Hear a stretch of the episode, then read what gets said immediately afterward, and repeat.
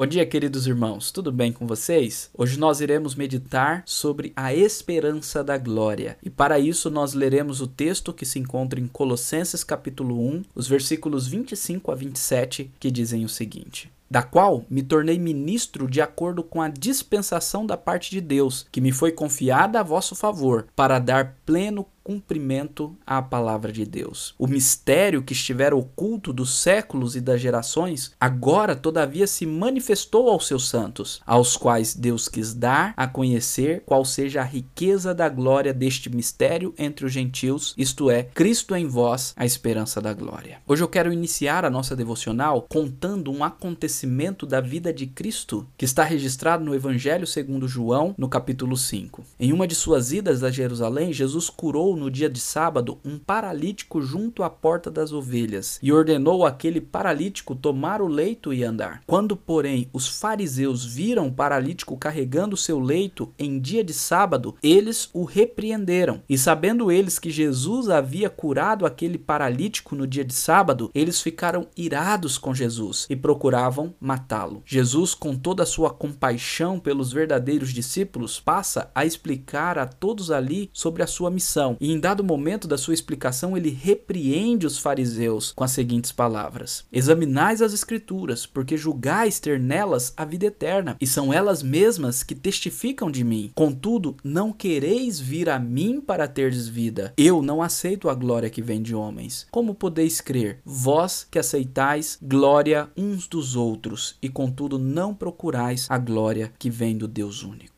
Nessa porção da palavra em João que acabamos de ler, Cristo nos mostra que os fariseus, eles não conseguiam encontrar a glória de Deus e serem saciados pela glória de Deus, porque eles buscavam glória uns dos outros. Eles procuravam reconhecimento uns nos outros, na autorrealização, na religiosidade, entre outras coisas. De forma semelhante, a igreja de Colossos estava passando por um problema de uma heresia que pregava um conhecimento secreto, um mistério, que aqueles que recebiam este mistério seriam saciados pela plenitude, o que o gnosticismo chamava de pleroma. E por isso Paulo escreve esta carta para ajudar Epáfras, o fiel ministro e pastor de Colossos, na refutação desta heresia chamada gnosticismo. E aqui neste texto Paulo fala sobre a esperança da glória para todos aqueles que têm Cristo. Nos versículos 26 e 27, Paulo fala sobre um mistério mistério do Evangelho que estivera oculto dos séculos e das gerações, mas que agora foi revelado. Esse mistério estivera oculto no Antigo Testamento, mas esse mistério foi revelado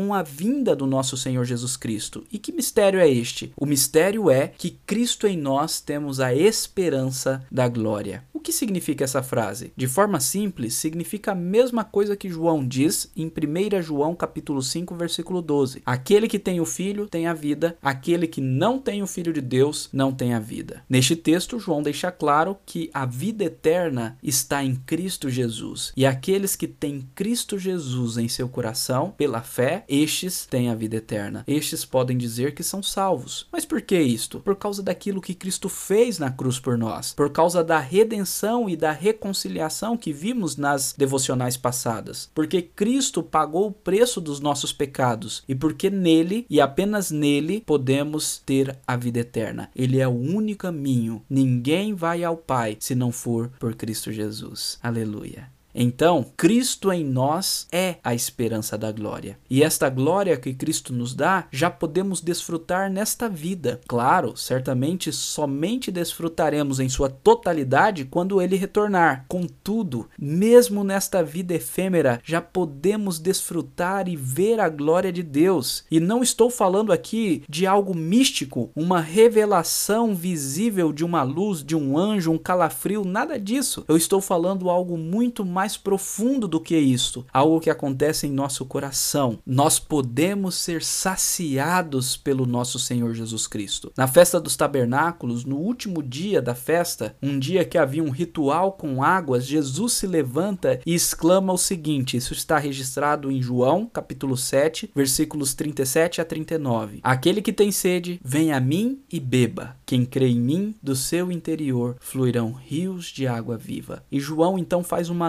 nota do editor aqui, ele diz: Isso o Senhor Jesus Cristo disse com respeito ao Espírito Santo que ainda haveria de ser derramado. Então, como nós podemos ser saciados pelo nosso Senhor Jesus Cristo? Através do Espírito Santo, indo até Cristo para receber o encher do Espírito Santo em nossas vidas. E como então somos enchidos do Espírito Santo? Como que bebemos de Cristo? Bebemos ao ler a Bíblia para ver a glória de Deus. John Piper fala que este é o propósito de lermos a Bíblia: ver a glória de Deus, sermos saciados por essa glória e assim transformados de glória em glória. Os fariseus não conseguiam ver a glória de Cristo, porque eles buscavam glória de homens. Nós precisamos buscar a glória que vem do Senhor. Então, meu querido irmão, creia no mistério do evangelho que já foi revelado e ganhe Cristo e a esperança da glória. Não espere outro evangelho, não espere a revelação de um anjo, não espere uma experiência mística